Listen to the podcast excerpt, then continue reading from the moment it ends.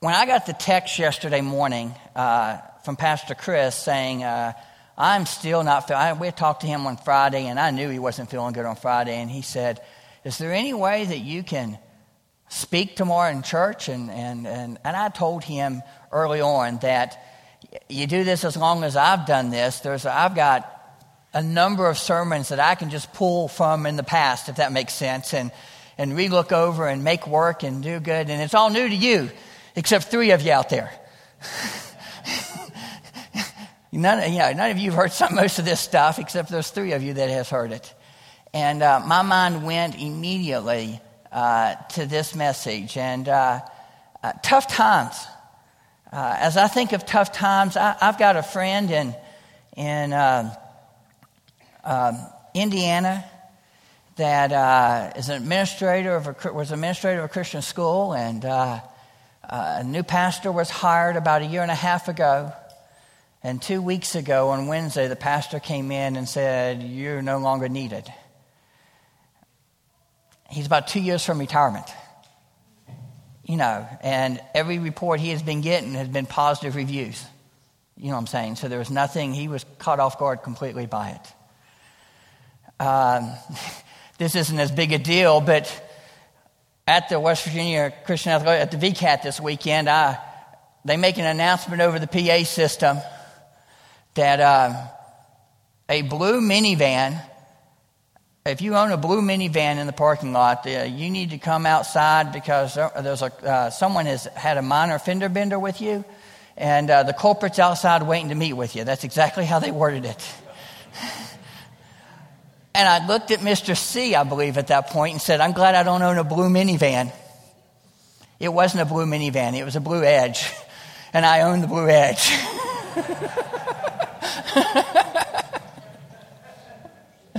uh, amazingly, it was a guy that I knew that I umpire baseball with and had gotten to know through umpiring baseball with. And uh, we talked on the phone Saturday, and uh, it'll be fine. Uh, but we, there's tough times everywhere we turn around. I hear about difficult times. And I think we sometimes struggle with how to react to it and what's the right thing. And we may have head knowledge of what we're supposed to do, but the reality of our actions many times is not the right way. And so I, when I, I, thought about that, and, and, Pastor, when Pastor Chris sent me the message, my mind went immediately to a, to a message that, to be quite honest with you, I developed when I was in college. So it's old, okay?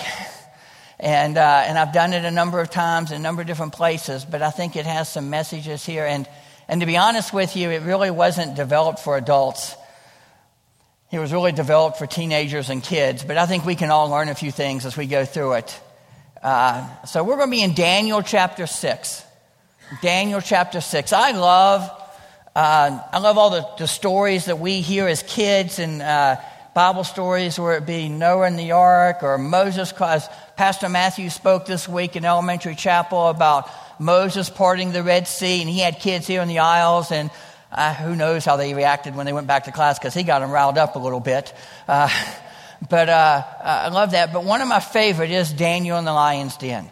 Daniel in the lion's den. So we're going to look at this passage for a few minutes this morning and, and see what we can learn from it uh, as we go through it. And I'm going to read most of this passage here, uh, and I'm going to read in the King James uh, this morning, uh, just because I think that fits with way some of the wording of my outline goes, if that makes sense.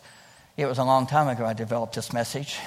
Uh, so, Daniel chapter 6, verses 1 through 4, we see the position of Daniel. It says, It pleased Darius to set over the kingdom 120 princes, which should be over the whole kingdom and over these three presidents, of whom Daniel was first, that the princes might give account unto them, and the king should have no damage.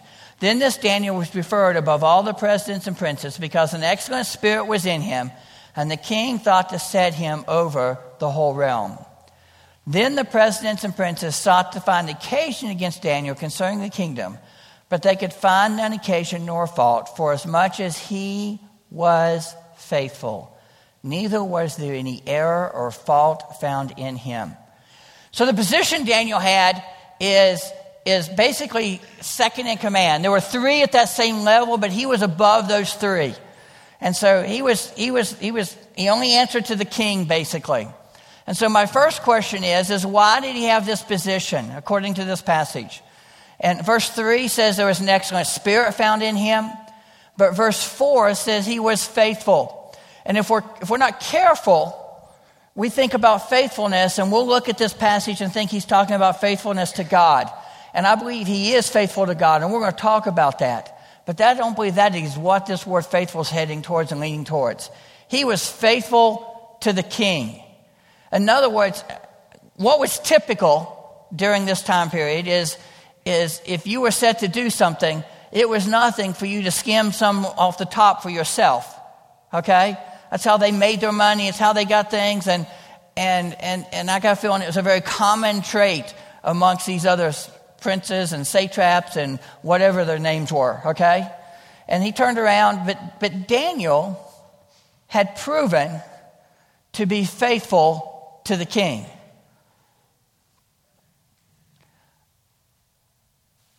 The way I think about that is I think we all sometimes struggle because we want to get ahead. We want to move to the next level. We want to take a step up. And I think the key to that in the world, along with Christianity, is being faithful to those that are over you. I'm going to talk to teenagers for a second, okay? Since that's the world I live in. Literally, with two at home, also. You want your parents to trust you. Be faithful in the little things that you have at the house. Most of you have chores of some sort, probably. You want to be able to take the car out and go do something, but you won't make your bed in the morning, even though you're supposed to make your bed in the morning. Why would you? Why would you? Why? You see the correlation? When we're faithful in the little things, we'll get added to us. And we need to understand that. We need to be faithful in the little things and the small things. This week, this week. Uh, we have a rule in our house that at night, um, electronic devices aren't in the room at night. We have another room they go in, they all get plugged in or whatever needs to happen, but they're not allowed to take their electronic devices at night in the room when they go to bed. Okay? And we've had a few little conversations about that from time to time, as you can imagine. But this week, uh, we came home one night from one of the VCAT games, and I was white.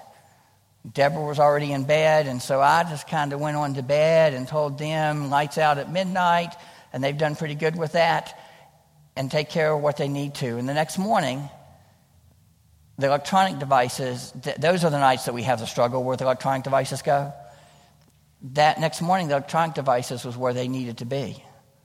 And so we made a point of saying, when you start doing those things, we'll trust you with other things. You got to be faithful in the small things. That's even true of us as employees and employers. When you can be trusted in the small things and the other things, that's when you have your opportunity to progress. So Daniel was faithful. He was faithful. In verses 5 through 9, we see the plot against Daniel. Then these then said these men, We shall not find any occasion against this Daniel except we find it against him concerning the law of his God. They knew he was faithful to the king. They wouldn't find a way to get him down, to knock him down. They were jealous of him. And then he said, Then these presidents and princes assembled together to the king and said unto the king, King Darius, live forever.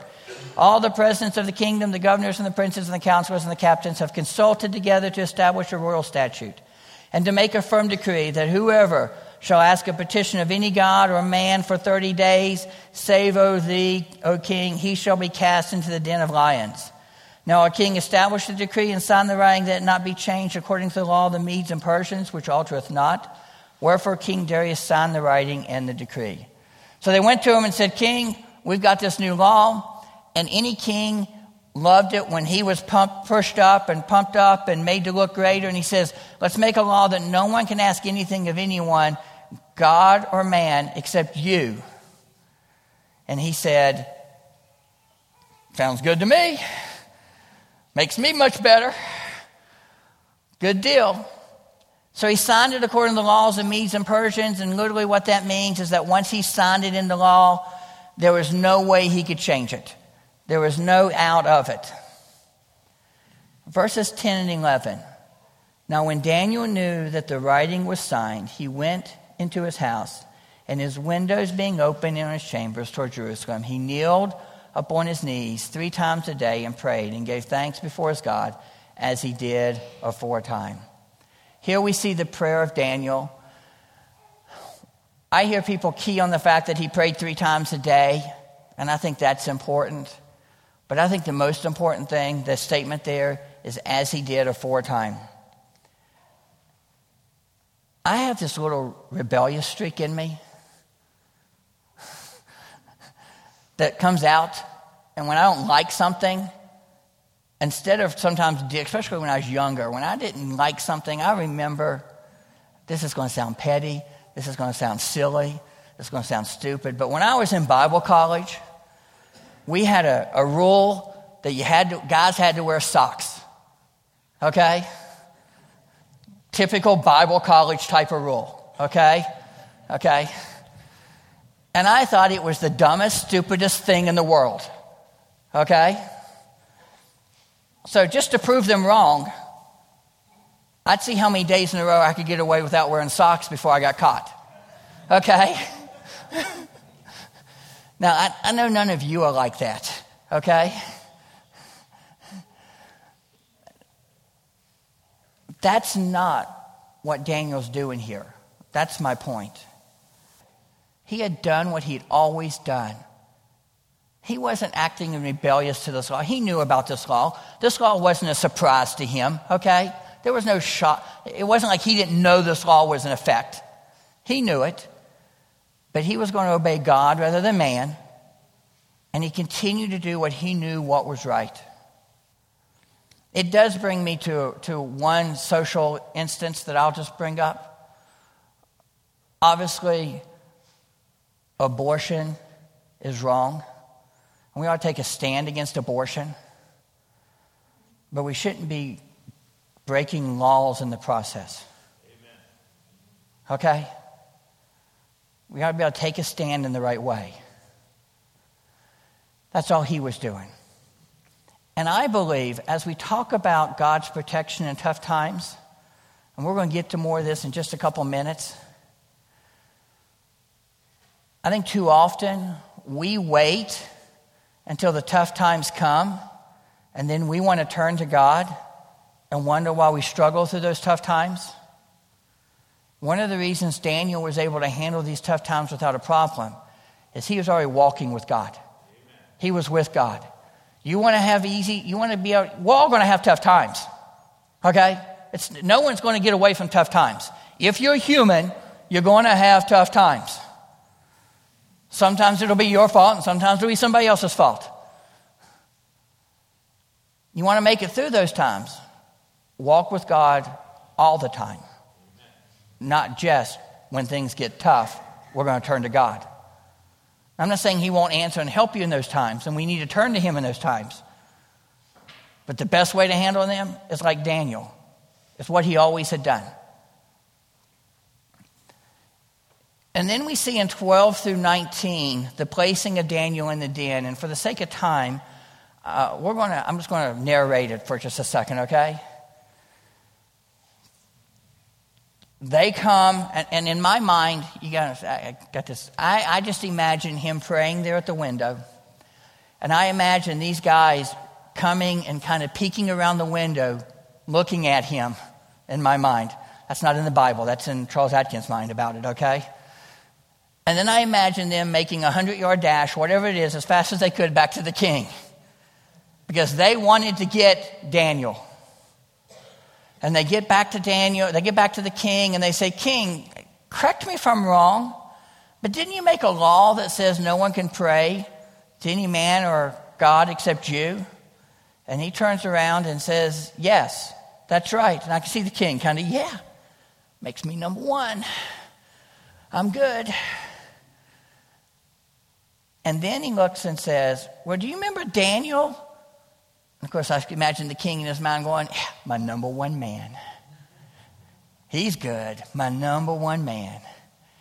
He breaks it three times a day. And I can imagine Daniel's affection go, I mean, King's affection going, My number, uh huh. No, not Daniel. Oh, no. So he literally sends them away, brings all the uh, smart people in the room, his, his smart people, to try to figure out a loophole. But he can't figure out a loophole. And they come back and said, You've got to do it. You've got to follow it. And then they turn around and he comes to him, pulls Daniel in, and he tells him he's got to go into the lion's den. And then in verse 20, I do want to read this. It says, When he came to the den, he cried with a lamentable voice unto Daniel. And the king spake and said to Daniel, O Daniel, servant of the living God, is thy God, whom thou servest continually, able to deliver thee from the lions? Then said Daniel unto the king, O king, live forever. My God hath sent his angels and hath shut the lion's mouth, that they have not hurt me. For as much before him innocency has, was found in me, and also before thee, O king, have I done no hurt. Then was the king exceedingly glad for him, and commanded that they should take Daniel up out of the den. So Daniel was taken up out of the den, and no manner of hurt was found upon him, because he believed in his God. There was a time period where I was listening to, the, to preachers on the radio a lot and, uh, and as I was listening to some preachers, I listened to a guy one time, I don't remember what it was, it was, but he was speaking on this passage and he said, God performed a miracle in the fact that he, the lions really weren't hungry that day, and that's why Daniel survived the night. I don't believe that's true. Because if you continue reading, they had a huge breakfast. All those presidents and satraps that plotted against Daniel and their families were fed to the lion's den. We're not going to read that, but that's, uh, that's not true. But who protected Daniel? God did. And why did God protect Daniel? It said he was, the exact wording was, he believed in his God. He was faithful to God. I do believe that when we're faithful to God and we, we live the continuous life, it doesn't mean troubles won't come. I do believe we have some, we, a lot of times we have less troubles than if we weren't. But God shut the mouth of those lions. I'm going to show a little illustration here. It's one I've done for years. It always concerns me when I get ready to get started because I never know how it's going. I hope it always works out. I just have a normal common handkerchief here. It Can be used for a lot of things. Shining the bald head that's getting balder every day. Uh, blowing the nose. No, it's clean. Okay. But, anyways,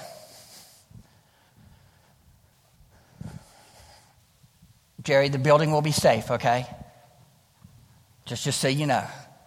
Before we get started, we'll be okay, okay? Only once have I had a problem with this, okay? Just want, just want to make sure before you.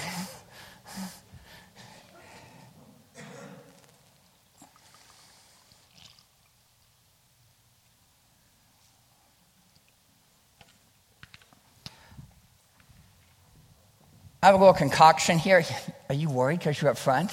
I have a little concoction here that's got rubbing alcohol and, and, and water in it uh, just to illustrate God's protection to us, okay?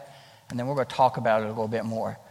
So uh, let's make sure I don't burn myself here.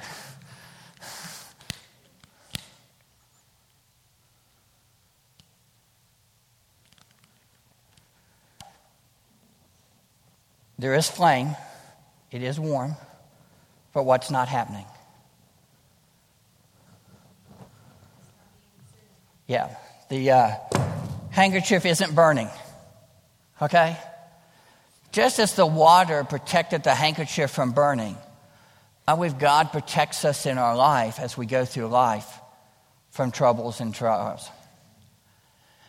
As I've said, I've done this a number of times. I showed up at a church, had everything with me, and had forgotten my handkerchief. It's a little tough to do this illustration without a handkerchief. pastor was a good friend of mine, and I went to him and said, Do you have a handkerchief with you? And he goes, Yes. He goes, Can I borrow it? He goes, Yes. Let me make sure it's clean first. And so he, gave me his handkerchief, and I did the illustration. At that point, I was using some tong type of things, and I was holding it like this, and I'd light it, and I lit it, and I went up, and I said, See, the handkerchief is fine. And literally, in the middle of this handkerchief was a big black glob.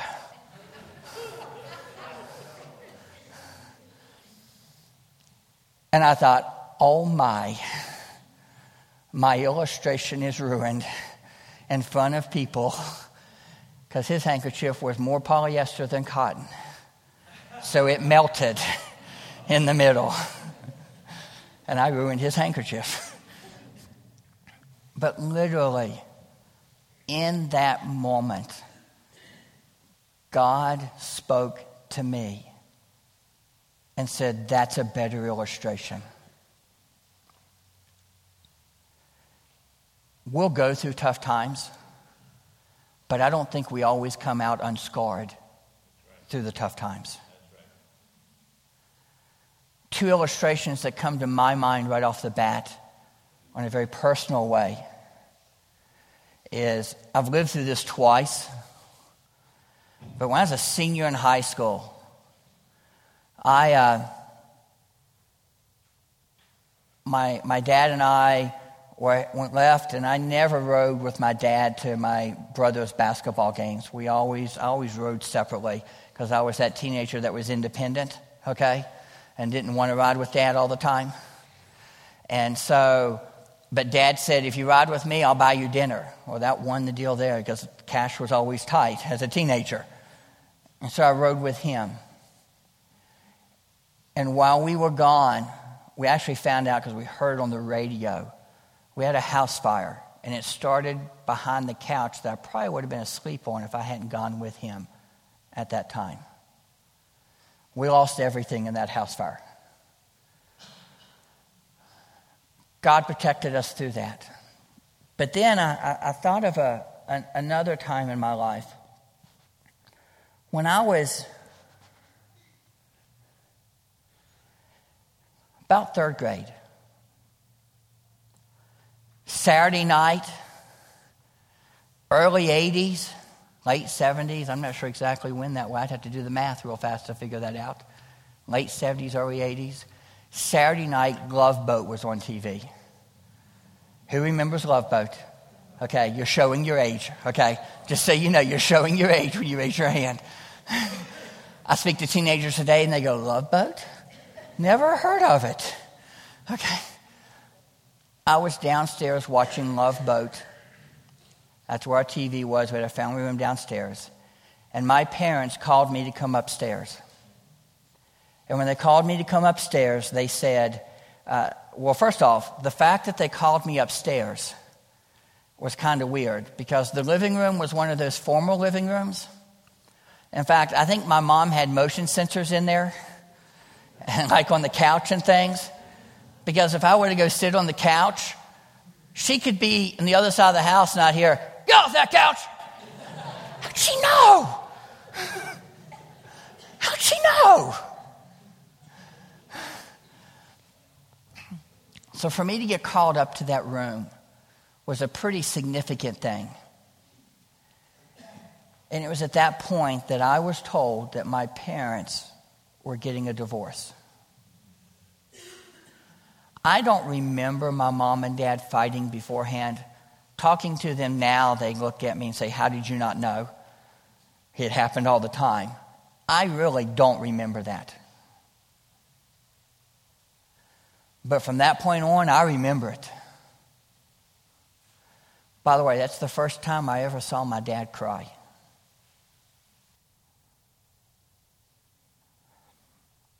So for the next few months, we, I, I, witnessed my parents. I remember my bedroom was at the front of the house after uh, they separated.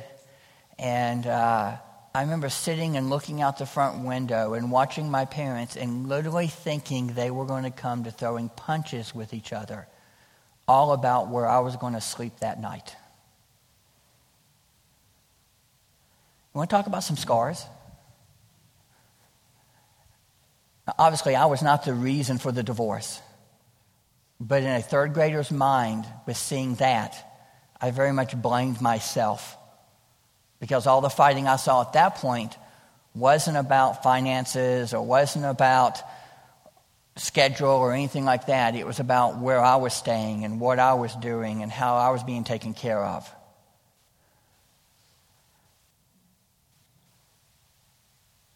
It took me, it took me till I was reached basically college age to forgive my mom and dad for what I went through during that time.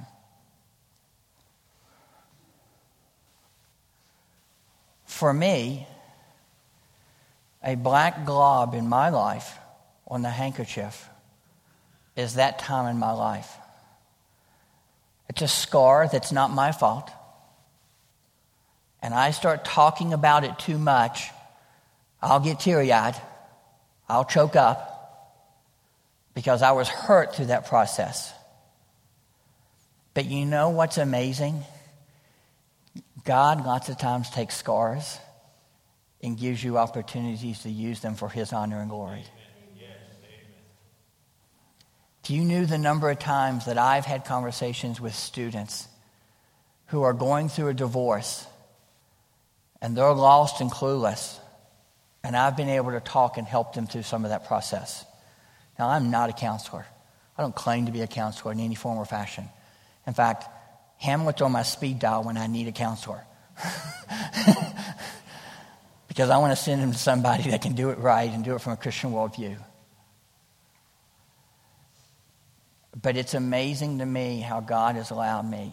If you've never lived through a house fire, and I've lived through two at this point, okay? I had another one with the boys were young. You can't, you can say, I get it, or I'll pray for you, but you really don't understand what it's like to lose everything. And when you say lose everything, I was having a conversation last night with a waitress that literally last month she had a house fire and lost everything. And when you literally have to go out and buy new underwear because you literally lost everything, you don't grasp what that really means. And I've at those times been able to speak to and help people even through those things. Even though that black glob is there, by all means, by all means, it's tough times and it can be a scar in your life. But that handkerchief was still usable. I could still blow my nose on it. I could still shine my head with it, okay? Type of stuff but God is still there. In the midst of tough times, God is the answer to our troubles. And we need to make sure we turn to Him no matter what our tough times are. Let's pray.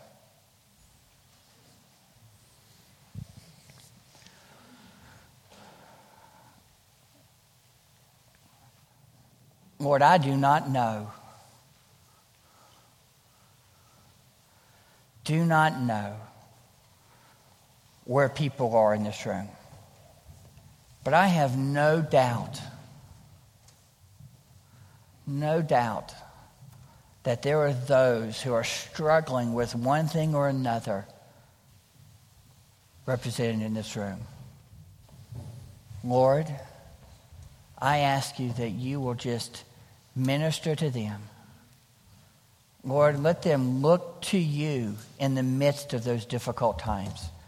And they could be all kinds of things, whether it be health or financial or marital strife or whatever that is, Lord. You know. And Lord, you're there to help us through that.